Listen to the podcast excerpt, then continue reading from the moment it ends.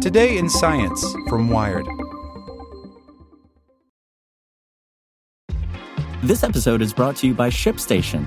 You know, some things take a lot of work, like sending little robots to far off distant planets. And just as that's challenging, so too is running a successful e commerce business, especially when there's so much to do. So I want to introduce you all to ShipStation. Now, I love using ShipStation because of its easy to use dashboard, which makes managing orders and printing labels a breeze and super smooth. Oh, and the customer service is just out of this world. It's exactly what you need to help grow your business. Sign up for your free 60-day trial at shipstation.com slash tech news. That's shipstation.com slash tech news. This is the story of the one. As head of maintenance at a concert hall, he knows the show must always go on. That's why he works behind the scenes, ensuring every light is working, the HVAC is humming, and his facility shines. With Grainger's supplies and solutions for every challenge he faces, plus 24 7 customer support, his venue never misses a beat. Call quickgrainger.com or just stop by. Grainger, for the ones who get it done. Welcome to the spoken edition of Wired. Before Steve Bannon was Donald Trump's campaign advisor, a right wing media mogul, or a conservative Hollywood documentarian, he helped a group of climate scientists steer a controversial experiment in the Arizona desert back from financial chaos.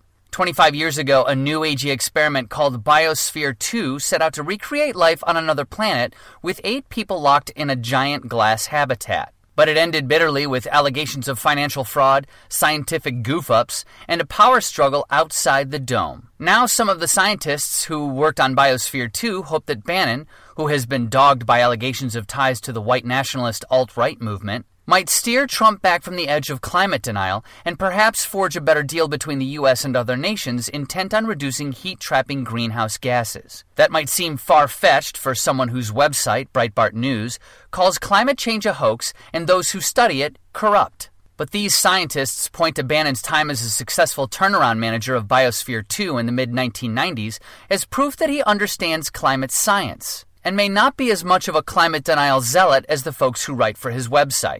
Biosphere 2 was designed to replicate life on Earth. Inside a massive enclosed glass structure, environmental scientists built separate chambers or biomes stocked with plants from desert, forest, grassland, and ocean habitats. They wanted to create a self sustaining ecosystem, 90 feet high with 3.14 acres under glass, that required no inputs from the outside. If the researchers could figure out how to keep the giant hothouse sustainable, perhaps they could one day grow food on the moon, Mars, or a long distance space journey. Funded by billionaire Ed Bass, Biosphere 2, Biosphere 1 being planet Earth, got off to an auspicious beginning in 1991. Eight so called biospherians, four men and four women dressed in matching blue jumpsuits, embarked on a two year mission inside the dome along with 4,000 plant and animal species. The crew maintained daily contact with scientists and managers through a direct video link, but otherwise slept, ate, and worked together just as they would on a separate planet. The scientific mission was to see if the team could grow their own food, keep the flora and fauna alive, and maintain a balanced air supply. After a while, weird ecological things started happening.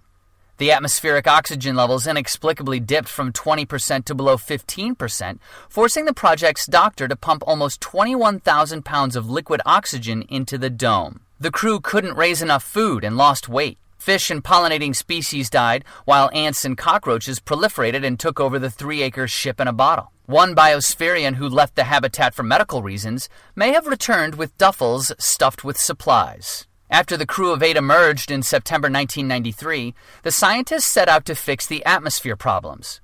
Two scientists at Columbia University figured out that microbes in the soil were consuming excess organic matter and respiring extra carbon dioxide, while the biosphere's exposed beams were consuming the CO2 along with an extra oxygen molecule from the air and turning it into calcium carbonate. With the case of the missing oxygen solved, the biosphere managers recruited a second team of biospherians. But that's when things got weird outside the dome. All of the changes had put the biosphere an estimated $20 million in debt. So Bass, the owner, hired Bannon, then a Wall Street investment banker a few years out of the Navy, to right the struggling bioship. Biosphere Bannon. Bannon was all business. In late 1993, he audited the books and submitted a plan that called for removing the on site managers. Bannon left the Biosphere 2 project in September 1993, but returned when Bass decided to put Bannon in charge and stop cost overruns on the order of 1 million per month. On April 1, 1994, Bannon arrived at the facility outside Oracle, Arizona, with a pair of federal marshals to enforce a court order turning the whole place over to him. Inside, the biospherians were taking air samples, feeding the remaining animals, and running environmental science experiments. Bannon hired off duty police to patrol the site and keep the ousted leadership away. But two former biospherians who had been fired in the Bannon coup, Abigail Alling and Mark Van Thillo, broke the seal to warn the new crew that they were in danger. They believed Bannon was going to cut funds that maintained the environmental systems. Alling wrote a five page memo detailing her concerns, a memo that Bannon later threatened to ram down her throat. The dispute got legally nasty. Bannon pursued criminal charges against Alling and Van Thillo, while the pair sued over their dismissal. Eventually, the former leadership dispersed. Alling and Van Thillo formed an environmental research group called the Biosphere Foundation and sailed the Pacific in a boat called Mir. Bannon took over and continued to improve operations at the Biosphere. There was mistrust and probably some poor management of the finances by the people who were in there before, says Tony Burgess, one of the few scientists who worked for both Bannon and the former leadership. The biosphere's culture at the beginning was that of idealistic space hippies building a better world, but Bannon shifted the focus as a clear eyed financier of climate research.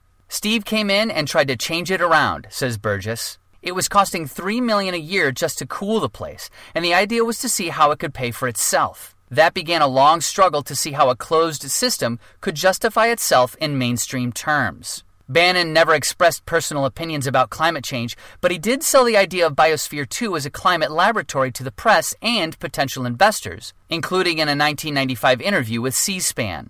What a lot of the scientists who are studying global change and the effects of greenhouse gases, many of them feel the Earth's atmosphere in 100 years is what Biosphere 2's atmosphere is today, Bannon said in the interview. This allows them to study the impact of enhanced CO2 on humans, plants, and animals. With the Biosphere 2 bleeding money, Bannon decided to shut down the crew habitat.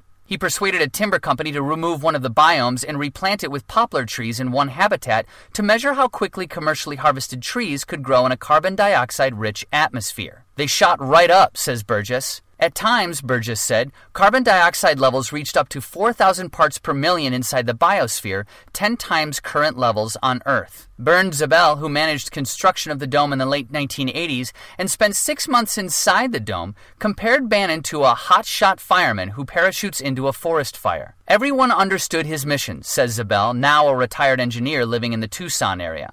He was sent in by the owner to see what can be done with Biosphere 2. Steve was the one with the idea to get more scientists involved. With more than 100 employees, Biosphere 2 wasn't just a backyard fantasy land. It added a conference center, cafe, and links to academia. I liked him, said Zabel.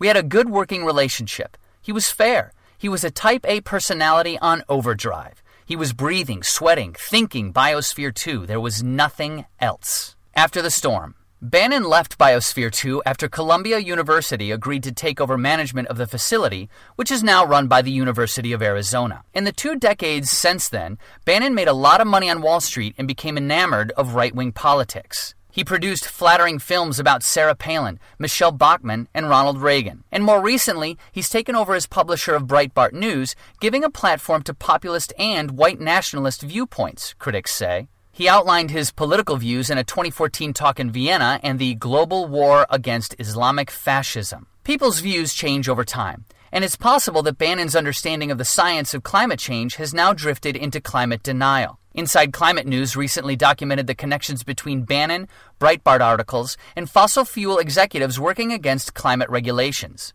But the researchers he worked with at Biosphere 2 nearly 25 years ago seem to have hoped that Bannon may be less ideological than he appears. Bruce Marino, an isotopic chemist who helped track atmospheric compounds inside Biosphere 2, spent a lot of time working with Bannon in 1994 and 1995. He remembers him keeping a private office at the Arizona compound stocked with dozens of books about climate science, including The Biosphere, a 1926 book by Russian mineralogist Vladimir Vernadsky that first sketched out the scientific theory that living things, including humans, can change the planet just as much as geological or physical forces. At the time, I didn't think much of it, says Bruno, who now runs a small environmental consulting firm in Cambridge, Massachusetts, and last saw Bannon about 10 years ago. It may mean he was interested in climate issue more broadly. I don't know. I hope maybe he will have some role to play in Trump's climate policy moving forward. Bannon's statements on politics, race, and religion have been dissected for clues of what a Trump White House will do in the coming four years. The question is whether Trump's climate policies will reflect the views of Breitbart Bannon or Biosphere Bannon. Posted by Eric Niiler. This is the story of the one. As a maintenance engineer, he hears things differently. To the untrained ear, everything on his shop floor might sound fine, but he can hear gears grinding or a belt slipping. So he steps in to fix the problem at hand before it gets out of hand. And he knows Grainger's got the right product he needs to get the job done, which is music to his ears. Call, clickgrainger.com, or just stop by. Grainger, for the ones who get it done.